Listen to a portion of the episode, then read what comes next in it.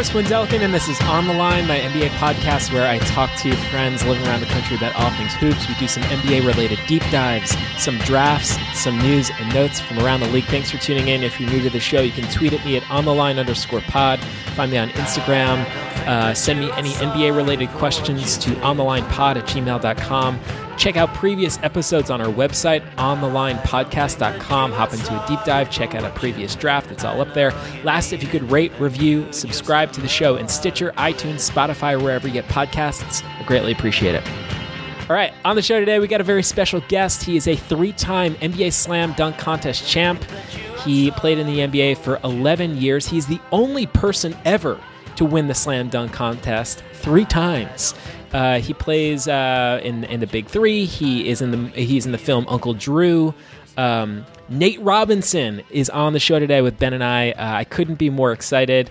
Um, we we Ben and I knew the All Star game was coming up this weekend, and we figured who better than Nate Robinson to have on the show and to talk about his career and uh, the slam dunk contest. So I'm very proud to share this uh, conversation with New York Knickerbocker legend, Seattle native Nate Robinson. On the line, we got a very special guest. He is the only three time NBA Slam Dunk champion in the history of the league. He is an 11 year NBA vet. He gets buckets uh, in the Big Three. He plays boots in the film Uncle Drew.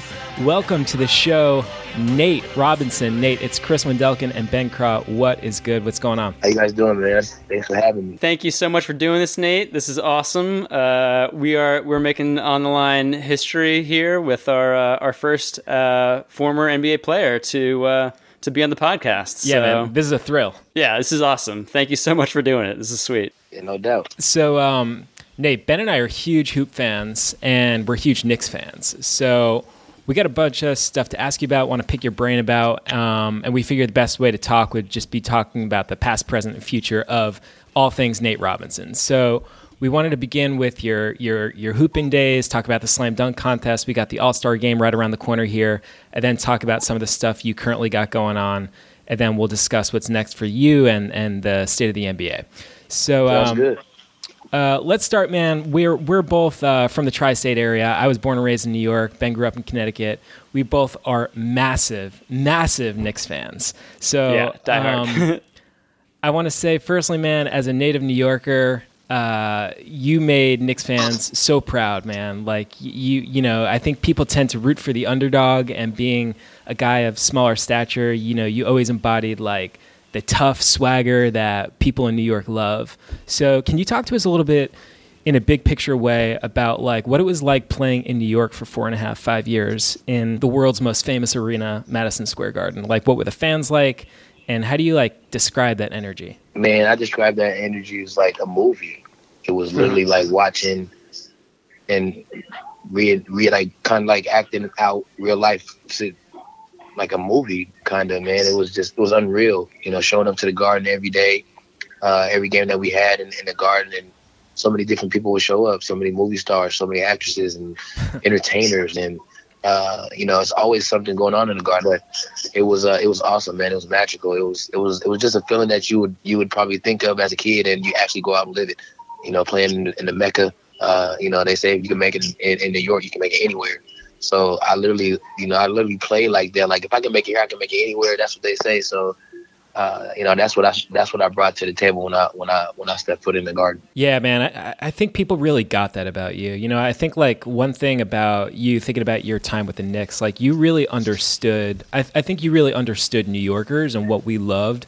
And part of that is like you always put on a show. I don't know. You, you probably feel the same way, Ben. Like Nate, you always put on a show when you were on the court. When it was like it wasn't just that you dunked or that you hit big shots, but you would do it with like a swagger. You know what I mean? Like you you, you Right. knew how to like fire up the crowd. Yeah, I would say uh, just to chime in, like my uh, initial experience as a Knicks fan was watching John Starks and like his like passion and, and energy and like the way he would react to stuff. Um, you know, you could just tell like how much he cared, and that like watching Nate, uh, like you reminded me so much of him. You know, and, and honestly, like you kind of made those some of those teams like in the you know 2006 2007 era like you were sort of the only like watchable thing about some of those teams.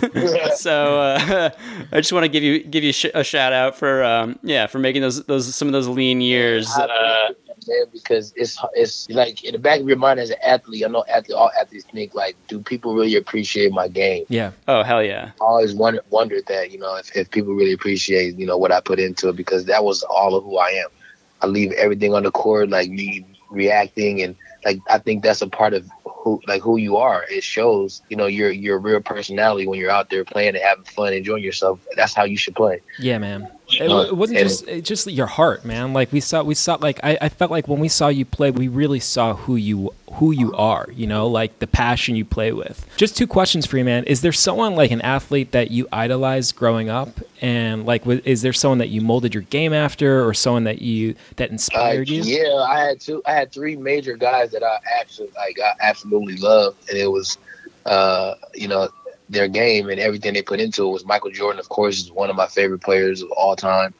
Uh, Deion Sanders, prime time was like my one of my idols. I like everything Deion did. He always thought he was the best, the fastest, the baddest. Like that's how I felt. That's the mentality that I wanted to.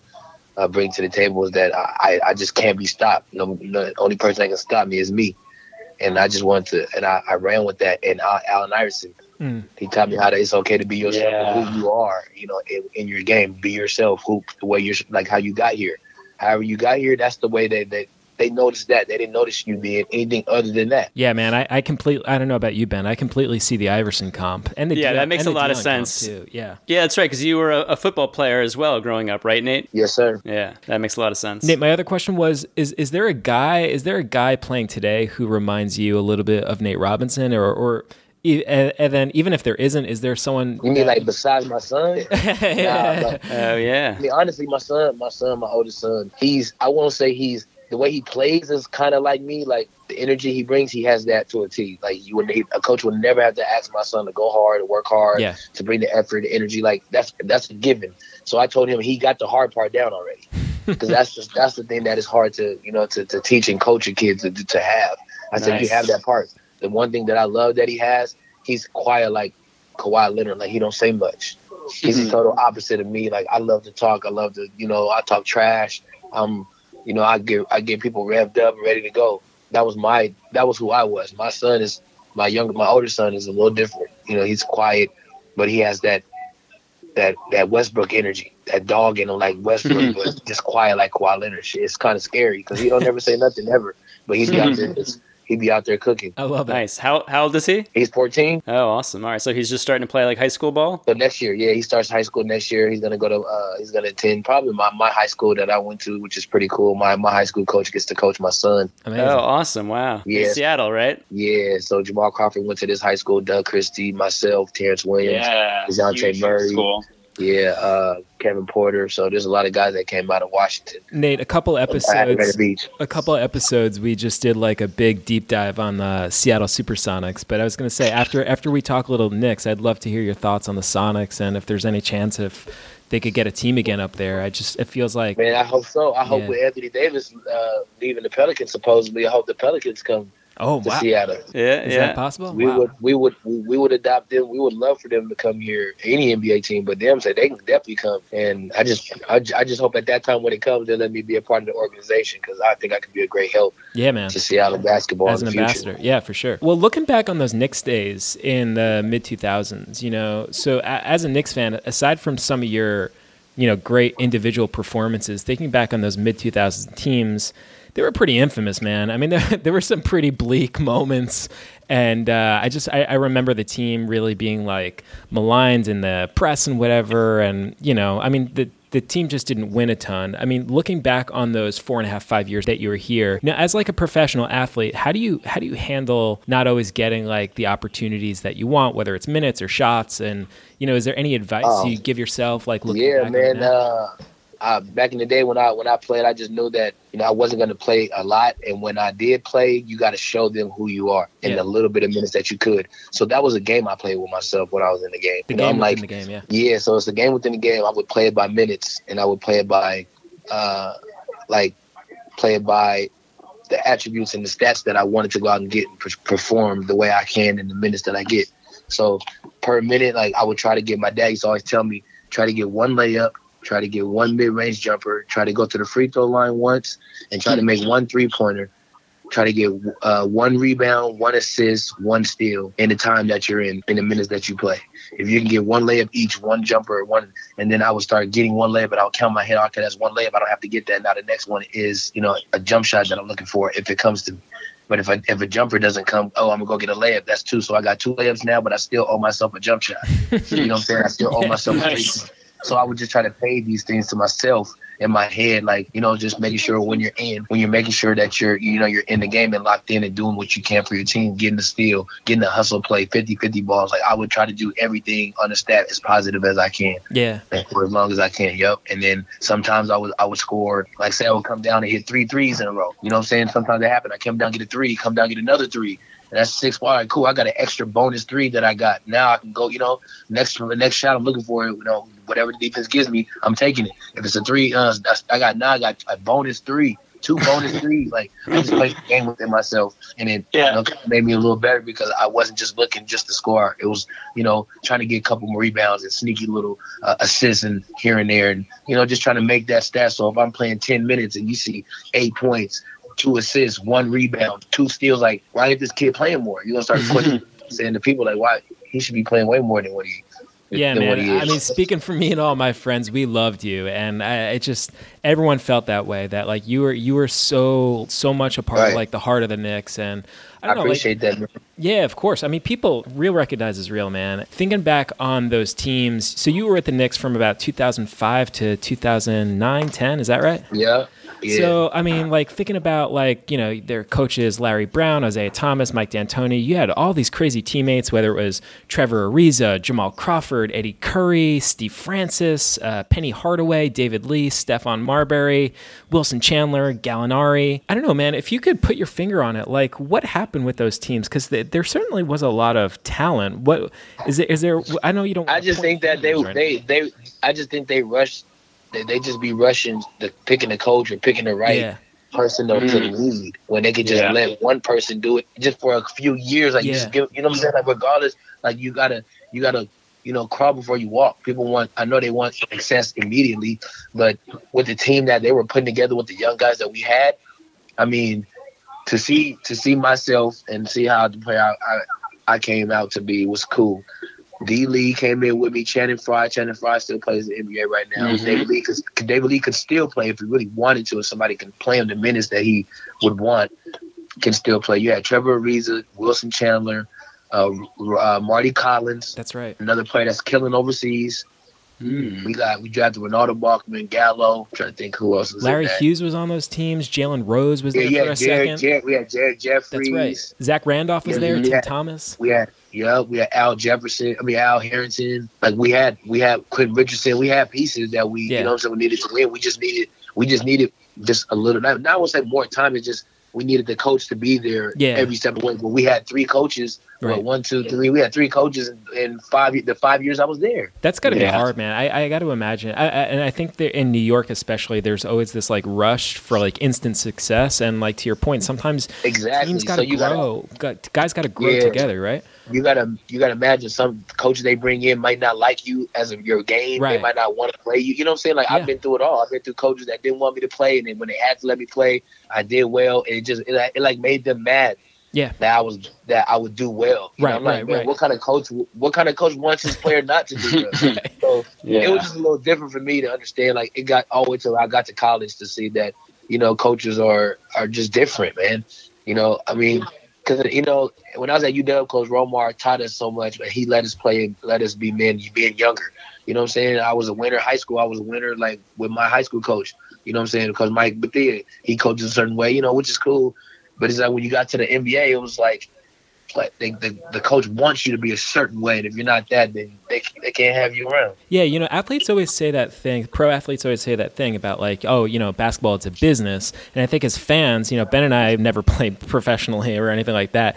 You kind of wonder what that means. And like when you when you just said that thing about like sometimes the coaches don't like it when a player plays well because it makes them look bad. It's like holy shit, that's what you're talking about. Which is like no, the, the coach is trying thing. to make themselves look good, and if you're not part of that plan, then all of a sudden they look stupid, right? Mm-hmm. Yeah, like I mean, I went for I went just like when I was in with the Knicks with D'Antoni, he sat me down for a whole month. That's right.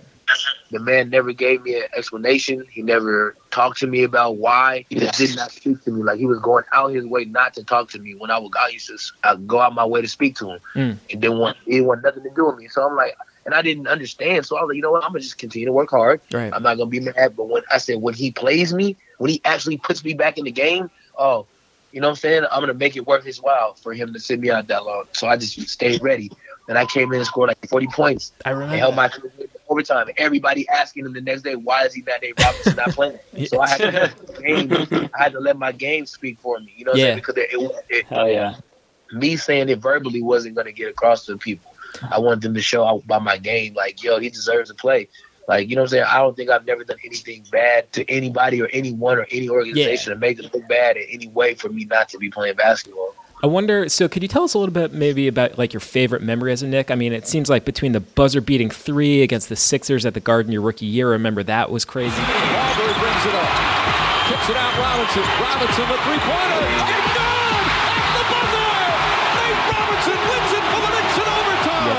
45 point game against the Trailblazers in 08. Ahead to Robinson quickly. Made all the way down the lane. Challenging. Put it up and in. Nate Robinson's got 42. There was that major stretch in 2009 where you were averaging like 17 and four assists a night. Harrington for three. And short. Robinson from Nate Robinson.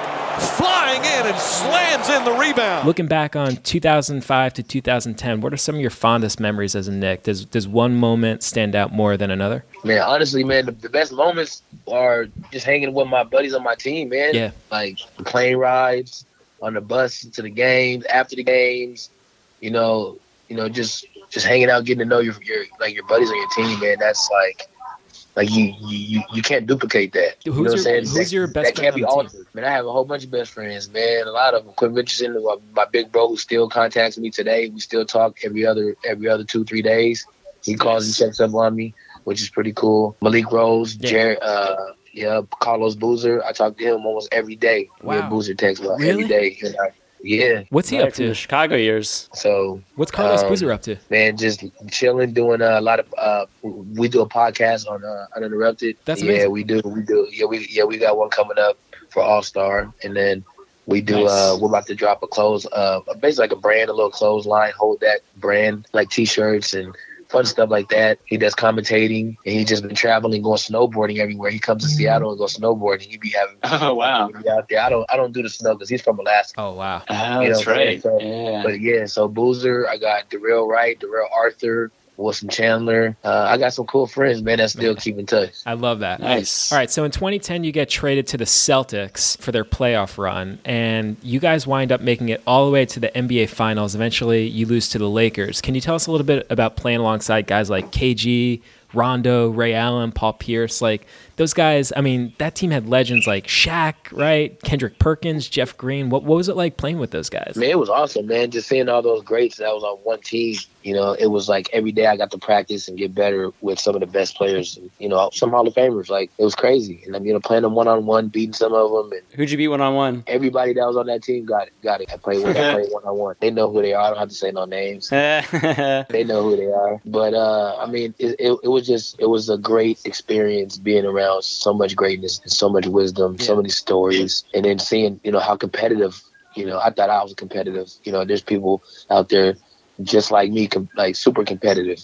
And, you know, they want to win in everything. Rondo, Rondo used to bring on a plane, tic tac toe, uh, uh, Connect Four. yeah, yeah. Connect Four. Like he's, you know, he was he wanted to well, he wanted to win in everything. So Yeah. it's pretty cool being around guys that just wanted to win in everything. I'm Yeah. like, oh yeah, this is this is my type of party. So what was Nice. it? What was it like going to practice with KG every day? I mean, he's he's supposed to be like a Oh renowned man, trash biggest talker, trash right? talker. He man, his intensity that you guys see him in, in the in the game. Yeah. Uh, see him in practice.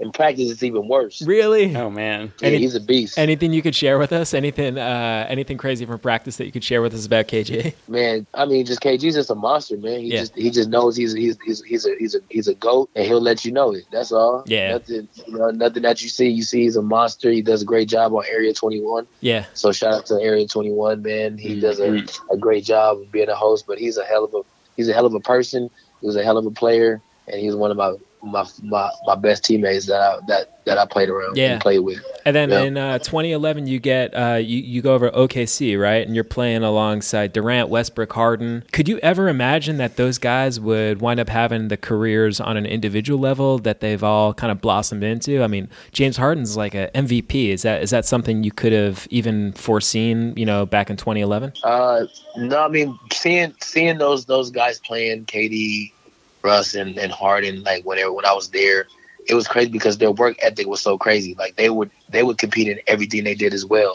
So we would do they would do shooting drills, and they would be like the best of five, and they would do the same move. Everybody's first one to make five, and they would be there in that same spot going over because nobody would miss until somebody missed one's out, and the next person goes. Like it was crazy shooting games, one on ones, just coming in early, leaving late. You know, they were in they were clocking in early and leaving late, just like you're supposed to when you want to be a great player. It was it was unbelievable to watch them so young and so talented. Yeah, they always describe those uh, young OKC teams almost like a college atmosphere, right? When they were when they made the Yeah, it, finals. it, it sure is. Yeah. it sure is. Yeah, yeah, yeah, yeah. And then in 2012, uh, you played with the Bulls. Man, this I gotta say, this was so fun. Um, rewatching all these games, the, the playoff run that you made with the Bulls on YouTube the last week. Let's talk a little bit about that that special year. So Chicago brings you in to play alongside Derrick Rose. Behind Derrick Rose, he had been struggling with some leg and knee ailments. And you really thrived, man. I remember watching that Bulls Nets playoff series in my apartment in New York City and just being completely unsurprised when you put the whole team on your back. Um, there was a 19 game stretch of the regular season in, uh, from March to April where you were averaging 18 and 5. You, you helped the Bulls lock up a fifth seed in the East. Nate, can you tell us a little bit about playing in front of another rabid fan base in Chicago? Like, what were those fans like? Is the United Center kind of similar to the Garden with its like storied history and all the, the legends uh, and, that have played there and stuff? Yeah, that's crazy. I never knew about those stats. That's pretty cool. But uh, yeah, man. crazy. I didn't even play. I see. I just go hoop to just go hoop. Like, Exactly. That's, that's just it.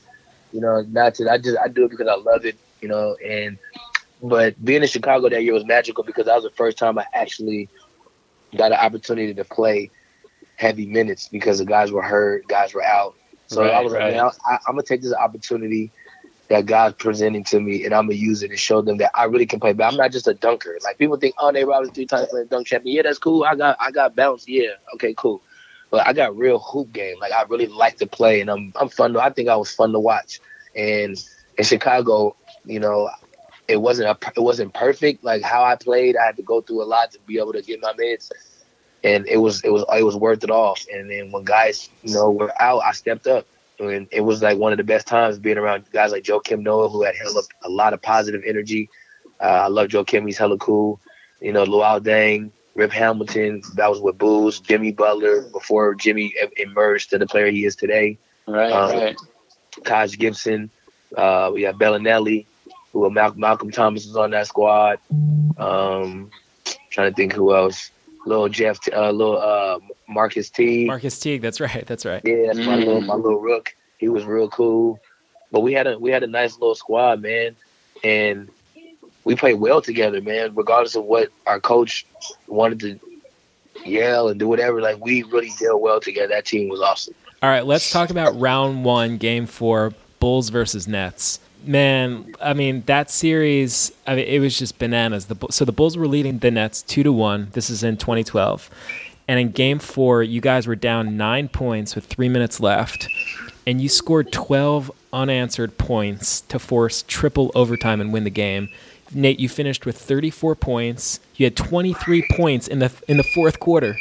Um, the Bulls won the series in seven games. Steve Kerr, I don't know if you've ever rewatched the, the the clip of that fourth quarter, but Steve Kerr, he was calling the game on TNT.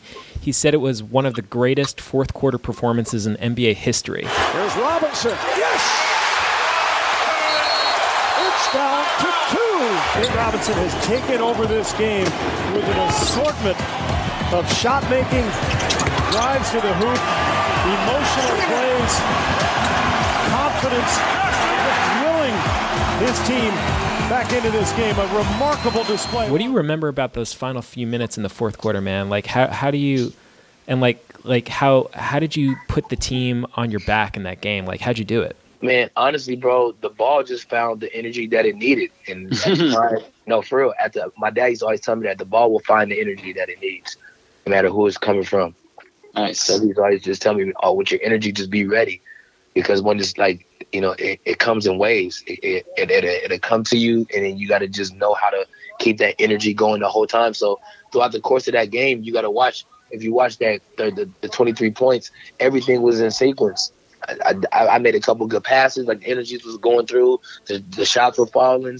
The plays that we were calling, teams did a great job of calling the right plays to get me open to be able to, to do all those things. My teammates setting screens, you know, getting me open, you know, just playing the right way, man. And we did that, and that's how we won the game. It wasn't because I was scoring the whole time, but but just them guys even believing in each other and believing in me that I was the hot hand at the time, and let's you know, let's feed them. Did you know something was going on? Like, did you did you know like you had some special energy? Like two minutes left, you're in the the timeout with Thibs and Joakim Noah and everyone. Did you know like, hey, you guys got to give me the ball? I got something going on here. Like, I can't. Nah, that's one thing. That's one thing I never. I don't never ask for the ball. I tell my I teach my son about that. Man, when you're open, you're you're open. You're good. You know, Hmm. hand up. Not you know, don't be just ex, just forcing it. Like I try not to force shots when I'm hot. Like I try to take the best shots possible. I mean, I know it sounds crazy because I've took crazy shots before, but as all, as all all players do. But like when I'm hot, it's a it's a different kind of hot. Like seeing a little guy get hot like that. Like even when Isaiah Thomas goes for his 40s and 50s, it looks crazy, right? Because he's a little guy. Mhm. It's like, Right, how right. are doing it? It looks so. It just looks so much cooler when a little guy goes goes off like that than big guys because they're expected to do that.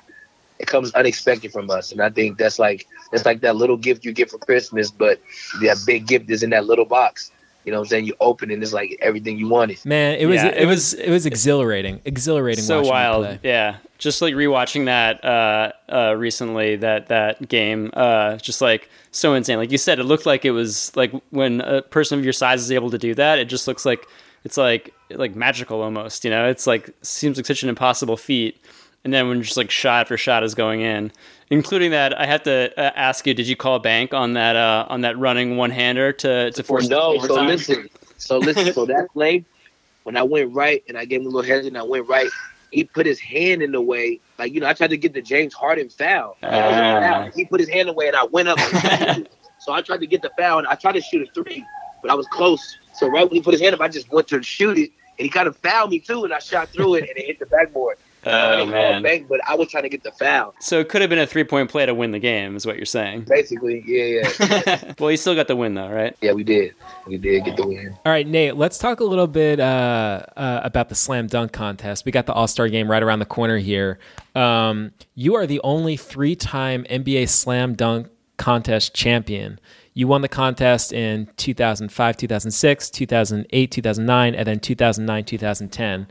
Um, uh, ben and I just did an episode a week ago about our favorite slam dunk contest performances. There's uh, uh, so many great different performances we could talk about, but I'm curious about your your process, man. Can you t- can you talk to us about coming up with like some of these dunk ideas? Is it is it like something you practice? Is it something you draw up? It can't be like spur of the moment, right? Uh, well, I, when I was younger, I used to always just try to dunk on the little little hoops, like little dunkable hoops. When I was Hmm. young. Oh yeah. Of course. So when I I remember my first the first time we went to those, and I was just like, man, this is cool if you can be able to do these in the games. And I, well, as a kid, just you know, I'm like, well, I'm gonna start trying some of these dunks. And I just started trying them on ten feet, and they start working. I was like, wow, this is crazy.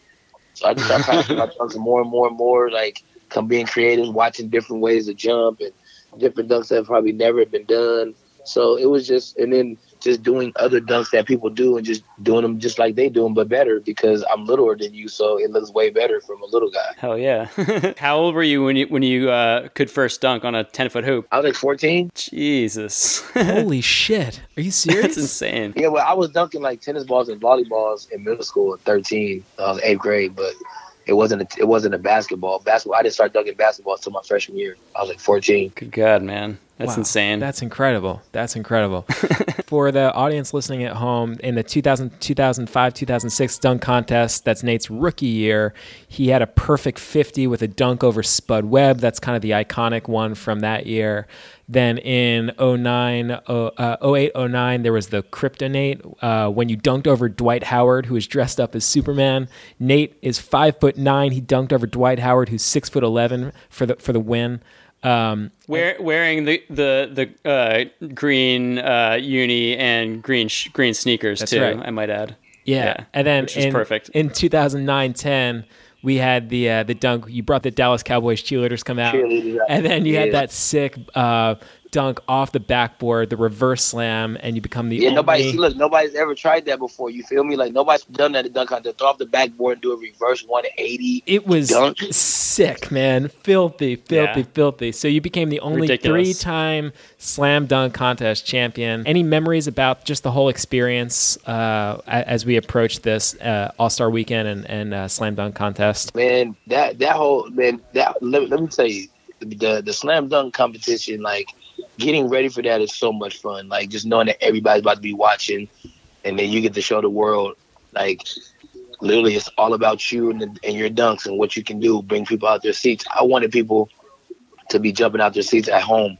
watching it. Like, oh, did you just see what the little what Yeah. the little guy just did? Yeah, man. Like that's what I wanted, and I, I hope I gave the people what they wanted. Dude, I feel like you Yeah, were would say tailor so. made for that event because, like I said before about you playing at the Garden, like one thing about Nate Robinson is this is a showman, man. Like he is putting on a show every time he's on the court, and I just feel like when you went up and slammed, it was always emphatic. You know, it was just so exhilarating to see you throw down. So, um, really yeah, fun. you were not only like not only like an incredible like dunker, but also like the way you would sell the dunk and like Yeah. everything at like a- afterward, you know, like the dance or whatever it was. Like that's like such a, an important part of it that I feel like a lot of these guys like kind of kind of like It'd gloss be, too, over. it'd be too cool. It'd be too Yeah, cool. exactly, exactly. I hate when they're like, ah, no big deal, whatever. Like, See, as this is what I wish. I wish that back in the day. I mean, when I was a kid growing up watching the dunk contest, you know, back in the day, you could play music. You know, like they used to play music in it to get you hype. I couldn't imagine playing a song that I actually wanted to just get hyped to and go. I probably would have. I probably would have jumped through the hoop. yeah, yeah, crazy. So I wish they. I wish they can bring that back where you can. You know, it's, it's like it's like bringing out your prop. Like I would. I would bring my favorite artist out. If Drake was my Yeah. favorite artist, or you know, what I'm saying. like your like your WWE whoever entrance I wanted music. to be out there with me, you know, to turn up and whatever song I want them to play that song and have them come out and perform that for that little bit of time. All right, Nate. Let's talk a little bit. Uh, so that that was the that was the past. That was the past. Uh, your NBA days. Let's talk a little bit about the present. Some of the stuff that you got going on these days. I know when you're away from NBA courts, you're still busy staying in shape, keeping fit. Uh, that remains a big thing for you. Uh, between like the the big three and just strength training, talk to us a little bit about um, you know fitness in general. How how has your fitness routine and regimen changed over the years? Um, now I just try to eat, eat eat a little better, and then I just try to work out uh, every other three, like three days a week, where I'm I do two days, and then the other two days that I do is just like shooting or massage. You know, what I'm saying, but just to try to take care of my body for as long, because I, I want to be I want to be a dad that's 40, 50 years old, and I can still kick my kid's ass in basketball.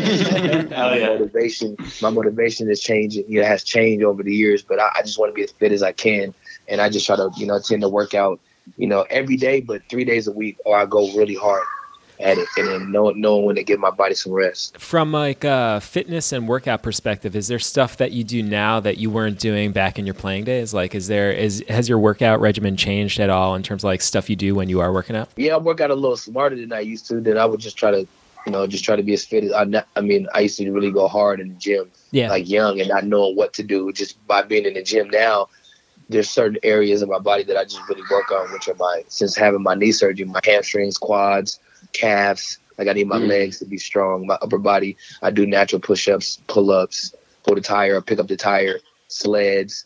Um, oh man, those sleds are uh, brutal, I do a lot of do a lot of rowing. Rowing is, is crucial. Oh my god, I hate that thing, but the rowing is is like the crew stuff. That's pretty cool. Yeah, Oh yeah, yeah, yeah.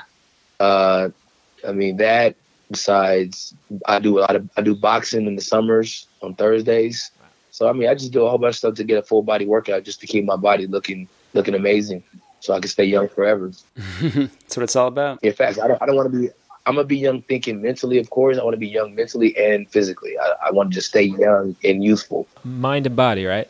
So I read Yes, that. Um, body so for sure. yeah, I read that you kept that you've kept in such good shape that you actually had a tryout with the Seattle Seahawks a couple years ago, right? Yeah, man, they gave me a little tryout. It was pretty fun. I had a I had a good time down there. I ran like a four or five forty. It's pretty slow for me, but you know, coming off an ACL injury for the for never being injured before, I think that's pretty darn good. I know if I didn't never get injured, I probably ran a four two, four three for sure. All right. So if you were to play in today's NFL, what position would you play? And like, who's your who's your NFL comp? You mentioned Deion Sanders before, right? Yeah, I, I mean, I, I, love to play defense, but watching how Mahomes is out here throwing the ball, I would love to play offense just so I can Man. score some touchdowns. I sure. feel like you could be but, a I mean, two-way player. Defense, defense, I would play defense for sure. I would definitely want to play both, but I would probably pick defense because you know defense is hard. Getting a stop is like the dopest. And it's like it's a better it's a better feeling getting a stop on somebody in, in football than to come in and scoring a touchdown because I think touchdowns are easier to score than getting stopped. So yeah. playing defense, getting a stop, getting a pick, or stripping the ball, fumble, or something defensively is just way it's way more fun. Yeah. Yeah. Yeah, for sure. I could see you playing all over the field, man. If I was coach, I'd have you returning punts, then I'd have you play. I would be doing all that. Yeah, I'd punt return, kickoff return. I, I want to do all those. Then I put you in like little packages on offense, like throw you screen all passes, let you just that. yeah. I'm, yeah, I'm, little, little I'm, mad back, not, yeah. I'm mad that you're not my coach. um, all right. Well, while we're on the topic of fitness, uh, let's talk a little bit about what you're doing with Slam It in the Bag. So you're currently working with a team on an all natural gym bag deodorizer, right? Mm-hmm. Yes, it's an all natural bag deodorizer. It's uh it's called Slam It in the Bag. You know, me and my brother, my brother came up with that name. He was like, man, just rapping. We were just talking, and he was like, man, all you gotta do is just slam it in the bag. And he was like, that's it. And I was like, well, that is it. That's that's funny.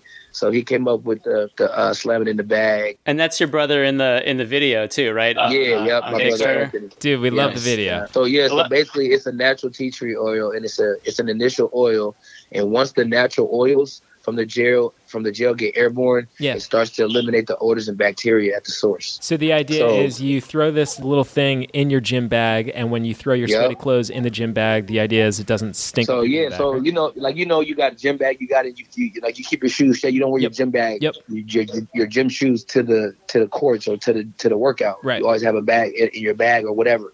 So you're you know after over time when you you know you're sweaty, your sweaty feet in them shoes, you throw it back in your bag. It's just about just you know kills it kills germs, bacteria and stuff. It's it's it smells amazing and it lasts up to like twenty. It's like twenty four seven, like for like three months. It works fully full capacity for like three months. So you get a lot of use out of it, and it's gonna you go, but you can put them in your cars, your lockers. It's not just for your bag as well, but you can use it universal. You can it's it's good around the house. Yeah. I put them in my kids' room all the time. Like you know, you know, they I know they be having a whole bunch of dirty stuff in their rooms. Stinking. So yeah. I just yeah yeah, yeah. I just put them. I put them in the hallways. I put them on all around the in, in their laundry rooms, like everywhere around the house. They're just everywhere. Sweet. So if nice. uh, if if uh, people in the audience are listening and they're curious and want to find out more, you can uh, read more about the yes, product. Yes, you can go to slamitinthebag.com or Great. you can you can follow me Nate Robinson on Instagram or you can follow Scott uh, scuff.up uh, on Instagram as well and we have it's not just slam it in the bag, but we have more products coming out. We have a, a dope uh, spray that's coming out that you can spray it on equipment. It, it cleans your, your your actual football, soccer, oh, nice. hockey equipment. So it's pretty cool. So yesterday was the NBA trade deadline, and I, I'm curious, like as someone who's gone through the process of being moved, give us a sense of like what that pro- what that process is like, like having to uproot your whole life, move your family, move your belongings, move to a new city Man, in the middle of the, the season. Hard, the hard part, the hard part, the only hard part about getting traded is that like when you become an adult and you know about renting and leases and month to month leases and stuff that sometimes you stuck into a year lease. Yeah. Mm-hmm. I got when I got traded from the Knicks, I ended up keeping my, my little townhouse that I had down in, in, in New York. Yeah. When I got traded from the Knicks to the Celtics. And then on days where we had off, I would drive up to New York to see my family and stuff. So I kept that one. But when I left Boston and they traded me to OKC, the people wouldn't let me out my lease. They made me have to. I had to go to court Jesus. and stuff, fight it. Like I got traded. I'm like it's out of my control. They like you know. So that's the hard part is dealing with that part because that's that's hard. That's tough. Yeah. But, do, do fans? Mean, do you think fans kind of underestimate how difficult it is for yeah, players? because they because, because they get attached. They get attached to the player like they're a part of their everyday life because they go they go work, they go chill. They're oh my my my Warriors are on. I want to see Kevin Durant, right? And right. Curry. You know what I'm saying? And then when these guys are not on those teams, they like man, they they, they heart be broken sometimes. But you know they gotta understand that they're the basketball players are human, just like you guys are human. Like sometimes your job uproots your family. You have to, you have to, you have to leave and move somewhere else. kids don't like it, parents don't like it, but it happens. You got to be able to deal with. I also, th- I bet like fans don't totally understand that like when you're traded in the middle of a season, like what's happening to you off the court can also really affect the way you play. Like if you're miserable off the court, like you might have a hard time playing well on the court, or you know if, if you're in court because your lease, you know there's there's an issue with your lease, like it's going to affect the way you play that night, right? Yeah, well sometimes it may, but you know, I, like once I play basketball, and I'm in my mind, I don't let nothing yeah bother me. Once it, right. it, it, could be the worst thing on earth can be happening. Once I'm locked in the game, oh, I'm locked in, ready to play, and I'll deal with it afterwards. Because that's my that's my happy time. Nobody gets to affect my happy time and my time to be, you know, at my all time happiest. There's nobody in the world that's messing up that. I'm not gonna let nobody mess up that because that's what makes me, you know, I'm saying that's what makes me extremely happy at that time is playing a fun game and get to play hard in front of thousands, millions of people. Like that's Come on. Yeah, man. That's crazy. What's your thought on the current state of the league? Like between the social media stuff, the rumors, the leaks, the trades, the Woj bombs, players re- requesting trades to certain teams for contract extensions. Um, in your day, it seemed like a little bit less like crazy. Uh, maybe, maybe I'm wrong about that. I don't know. Like, nah, you're right. Nah, it's just that we we couldn't speak out like that back in the day. Yeah, like, it was right. like, it was like frowned upon. Right like, now, it's like you know, like people, I want to go play with this player, and I like. I, I, I've never heard it so much, but I guess people want the easy way out, and I don't know. I don't know. I, I, couldn't. Is the league in a good place? Like, do you are, are you worried? Do you think this is like a good thing, a bad thing, or is it you know, neither good nor bad? Nah, I mean, man. Hey, man, the league go through phases. Like now, everybody rocking fanny packs again, like the eighties. yeah, yeah, for right, sure. Right. It's gonna go. It's gonna go through, but now guys are younger, faster, stronger. Like it's only gonna get younger. They're, they're the younger kids coming in wanting to be on different teams and play with different players. You know, it's not. Yeah. I mean, I don't know. I don't know people. Like you said, you got to ask people their goals. Like, what are your individual goals? What are your team goals? What are you, like, that all matters. What do you want out of playing basketball? Some people just, some people just want to hoop and don't, you know, care to be that big superstar. They yeah. just want to hoop. Yeah, for some sure. Some people want to be that superstar by the lonesome, or some people want to go team up. Like, like me, I never wanted to leave the Knicks. The yep. Knicks was the only team I wanted to play for. When I got to New York, I was like, okay, I don't have to be nowhere. I didn't never want to leave. I was heartbroken yeah. when they traded me, but I had to go. Yeah, I had to make the best of it. And I looked at it like, okay, cool. I'm gonna get opportunity to have more fans than everybody in the NBA because I, I didn't play for so many teams. I get all them fans. I know you still keep up with the Knicks a little bit. What was your what was your thought or reaction when you heard that they traded Porzingis to uh, to Dallas? I never knew that he wanted to be traded. That was my first thing. I'm like, where did this come from? yeah, really? Like New York loves you and yeah. you play well. Like, why would you want to leave? Yeah, I don't know. I never wanted to leave New York. Like, yeah, that was they, even if they asked what team would you want to play for after after I was on the Knicks, they like you can choose where you want to go. I'm like, I'm I'm where I'm at. Yeah, man. I hear you. I hear Hell you. yeah. I feel the same way. Um, all right, give us a thought. Unless on... they had the Sonics. Yeah, I was just gonna say, uh, give us a thought on right. the Seattle perfect, Sonics, man. Is perfect there um, segue? Is is there a chance? If we had the Sonics, I would have to I would have to say Seattle would be the team. I would never want to play for any other team if I was on the Sonics. yeah, man. Did you grow? You grew up watching the Sonics? Yes, I did. Watching Gary Payton and Shawn Kemp. Oh man. Yeah, of course. What What was it like when when that uh, when that team you know got I would say uh, to put it to put it mildly, stolen away from the city of Seattle. Um, I do, do you remember the feeling? Really do that. That was the first time I really saw the Day you can just take a whole team somewhere else if you want. Yeah, crazy yeah. man. Because when I came when I came home when I came home to play uh, my rookie year, my second year in the league, I got a chance to come home and play. Like I thought that was the coolest thing in the world. Like all my people from the state of Washington really get to watch me play. That grew up. Like, oh right, because they were still there. there. Right, right. School, high school, UW, like, and then go back and play. It was like the coolest thing. Like, I loved it. We ended up winning the game. I had like 13. It was kind of cool. Mm-hmm. And then to play alongside with Jamal Crawford, you know, who went, who I went to high school with, and it was just pretty cool to be able to share that moment. Yeah, man. Seattle's nice, a hotbed. Right. Seattle's a hotbed for basketball, huh? There are a bunch of guys for that sure. came out of Pacific Northwest. For sure. Yeah, it doesn't really make any sense that they don't have a team, honestly. Nate, before we get yeah. before we let you go, quick couple lightning round questions. Give us your favorite all time teammate. Favorite all time teammate. Mm. Come back to that one. Okay. uh, who is the best?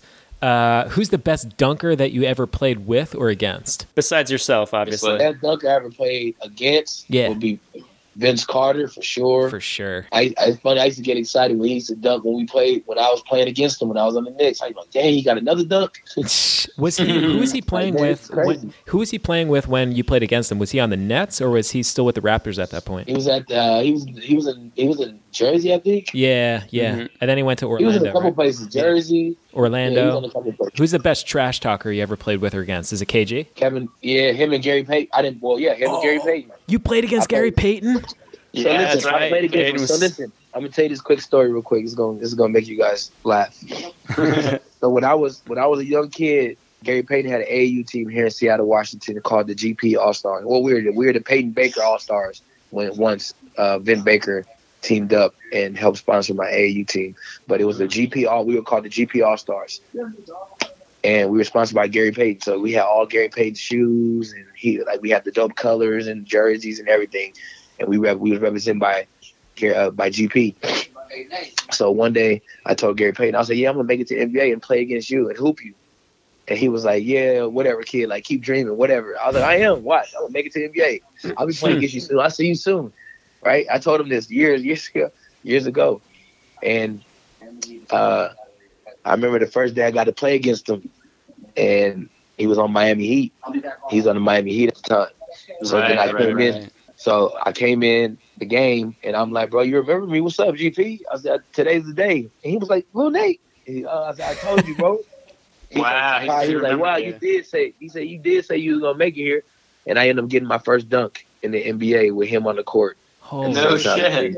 Yeah, That's- pretty cool, right? That's amazing, man. That's amazing. Damn, that is incredible. uh, ben, any last questions for you? Anything you want to ask Nate before we let him go? I was wondering what was your personal favorite dunk from your uh, three slam dunk championships? oh man, the first one for sure.